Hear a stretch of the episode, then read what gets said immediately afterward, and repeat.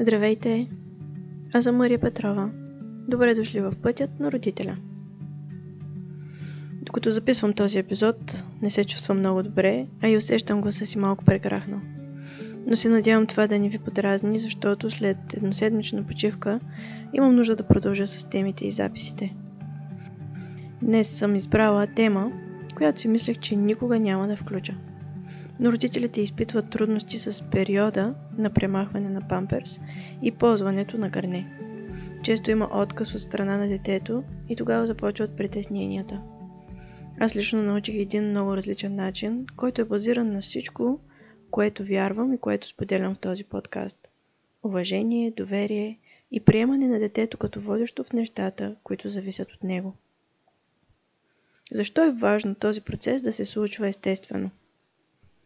Първо, това ще затвърди нашето доверие в детето в този специален и доста деликатен момент. Второ, ще бъде много по-лесно за нас, когато детето е готово, защото всичко ще се случи без драма. И трето, когато се случва желание от страна на детето, няма да се налага да влизаме в а, настроения на подкупване, наказание, когато детето отказва да ползва гърне. А човек може да откаже да прави нещо единствено когато някой му предлага да го направи. Започнах да чета книгата на Магда Гърбър, която носи заглавието Скъпи родител за грижата на детето, на бебето с уважение. В нея тя споделя принципи от философията, която е създала след наблюдение на хиляди бебета. И това, което често забелязвах, беше един и същ въпрос в най-различни области. Въпросът беше кой е в контрол? Ако погледнем, например, областта на храненето. Искам детето ми да яде това, защото смятам, че е много важно, или оставям на детето да реши с какво да се храни. Дали областта с биберон или смучане на палец, например. Кой е в контрол? Аз казвам стоп на плача, когато давам биберон, или оставям на него да прецени и контролира кога иска да задоволи сукателния си рефлекс. Същото е и с обучението за туалетна.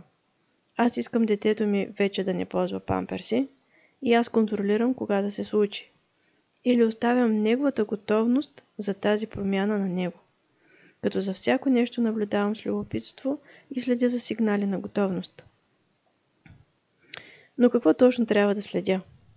Има три фази, които са показателни за готовността за ползване на гърне. Първо е физическата, т.е. мускулите на детето трябва да са развити, за да може да стиска. Второ, умствена фаза, т.е. да знае какво е гърнето и за какво се използва. И третата, емоционалната фаза. И това е една от фазите, в които често родителите мислят, че детето се съпротивлява на ползването на гърне и тогава започнат да натискат още повече, което прави отказа още по-голям. И също детето може да е готово на първите две стъпки, но емоционално още да не е. В този момент трябва да се отдръпнем и да оставим пространство, от което се нуждае детето. Тогава даваме послание, о, виждам, че имаш нужда от още малко време и още не си готов. Давам ти колкото е нужно. И наистина го правим. Едно от най-големите предизвикателства като родители е да гласуваме истинско доверие на детето ни. Истински да покажем нашето разбиране и съгласие, че това е процес, в който детето има главната роля.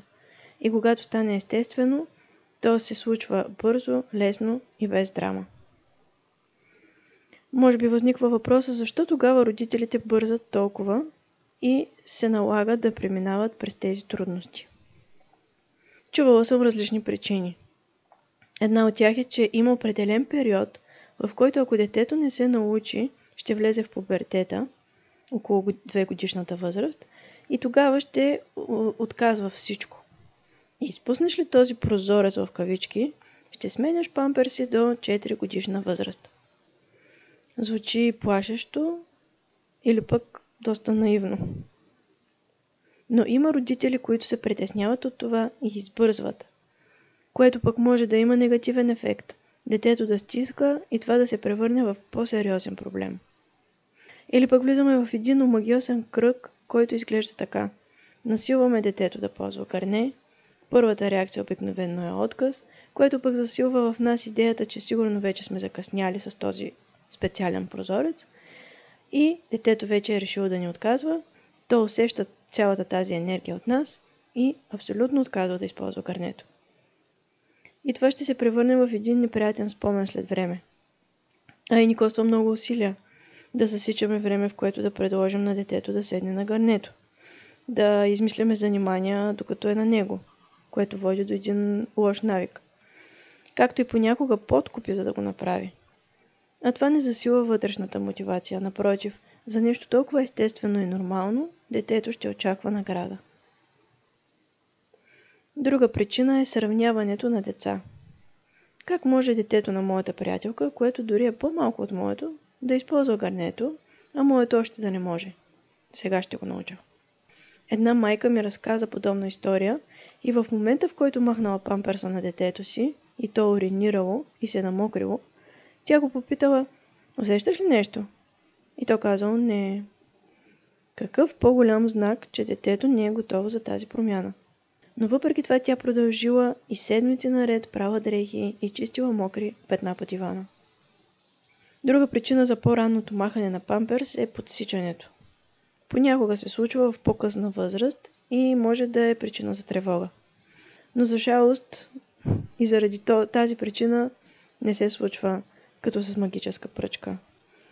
Една моя приятелка имаше такъв проблем но, но се сети да смени марката памперси с такива, които са екологични и органични и нещата се подобриха значително. Така че когато се отпуснем ума си и погледнем на ситуацията по друг начин, можем да открием и повече възможности.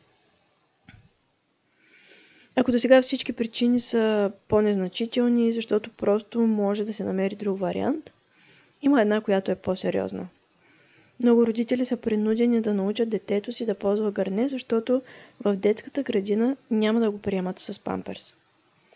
За радост все повече образователни институции и педагози започват да приемат идеята за ходенето на гърне като процес, а не като обучение.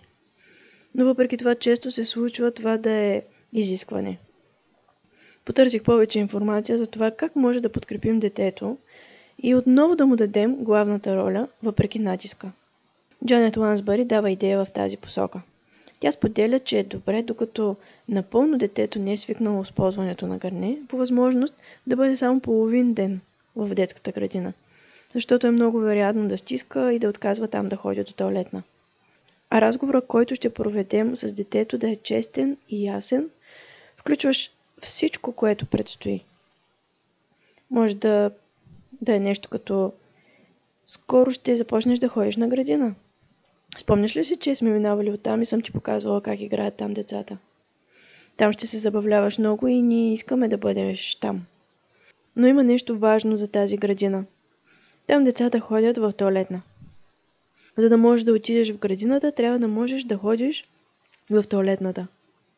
Има ли нещо, което можем да направим, за да ти помогнем в този процес?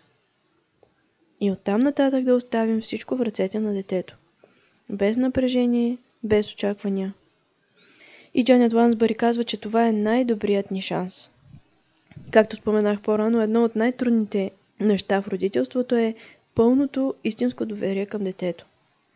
Но радостта е голяма от това да видиш как тази вяра помага на детето да повярва и успее само. Оставих моя опит за накрая – още докато дъщеря ми беше на 6 месеца, купихме гърне и всяка сутрин не слагахме, за да свиква. Но отбелязвам това като грешка. началото тя сядаше, но изобщо не разбираше какво е това. След време започна да се съпротивлява, но ние държахме само сутрин а, задължително да сяда.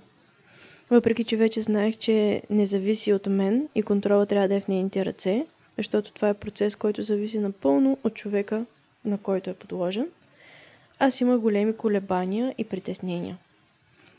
И в един момент просто казах на мъжа ми, че не искам повече да я слагаме, когато не иска. Всъщност идеалният вариант би бил да покажа гърнето около възрастта, когато детето прохожда и да обясня Това е гърне. Когато си готова, можеш да пробваш да пишкаш и лякаш в него. Няма да ползваш памперси винаги. И това е. Ако детето прояви любопитство след месец, два или когато и да е, тогава предлагаме да опита. И така какво се случи при нас? След като спряхме да насилваме сутрешното ползване на гърне, дъщеря ми понякога искаше, понякога отказваше. Около година и половина тя започна да забелязва дрехите ни и бельото специално. Казах и, че след време ще ползва и тя гащички и тогава ще ходи в туалетната или гарнето, където си избере. Когато проговори и вече използваше изречения, около година и 10 месеца ми каза, че иска да купим бельо. Заедно го избрахме, избрахме и веднага искаше да ги пробва. Първият ден много и напомнях, че няма памперс и трябва да каже. Казваше всеки път. Два пъти се случи да се напишка и от тогава винаги казва. Беше много лесно и спокойно. Сега я предлагам да ползва гарнето преди да излезем навън и преди след обедна дрямка. В останалото време тя казва и даже понякога си сяда сама. Това е моят опит, но съм се водила напълно от дъщеря ми. Нямах никакви очаквания, даже се изненадах, че стана толкова рано. Аз бях планирала, разбира се, да предложа гарнето, когато навърши две години. Тук искам да допълня нещо и че понякога децата много се ентусиазират от идеята за бельото и искат да го обличат, дори да не са готови. Особено когато им кажем, о, виж, аз имам бельо, искаш ли ти да имаш бельо? И те обикновенно много искат. Но може би би било по-добре а, първо детето да ходи цял ден с сух памперс и да казва, и след това да предложим бельото. При нас се случи така, защото идеята дойде от дъщеря ми. И аз се водих по това, което искаше да опита тя.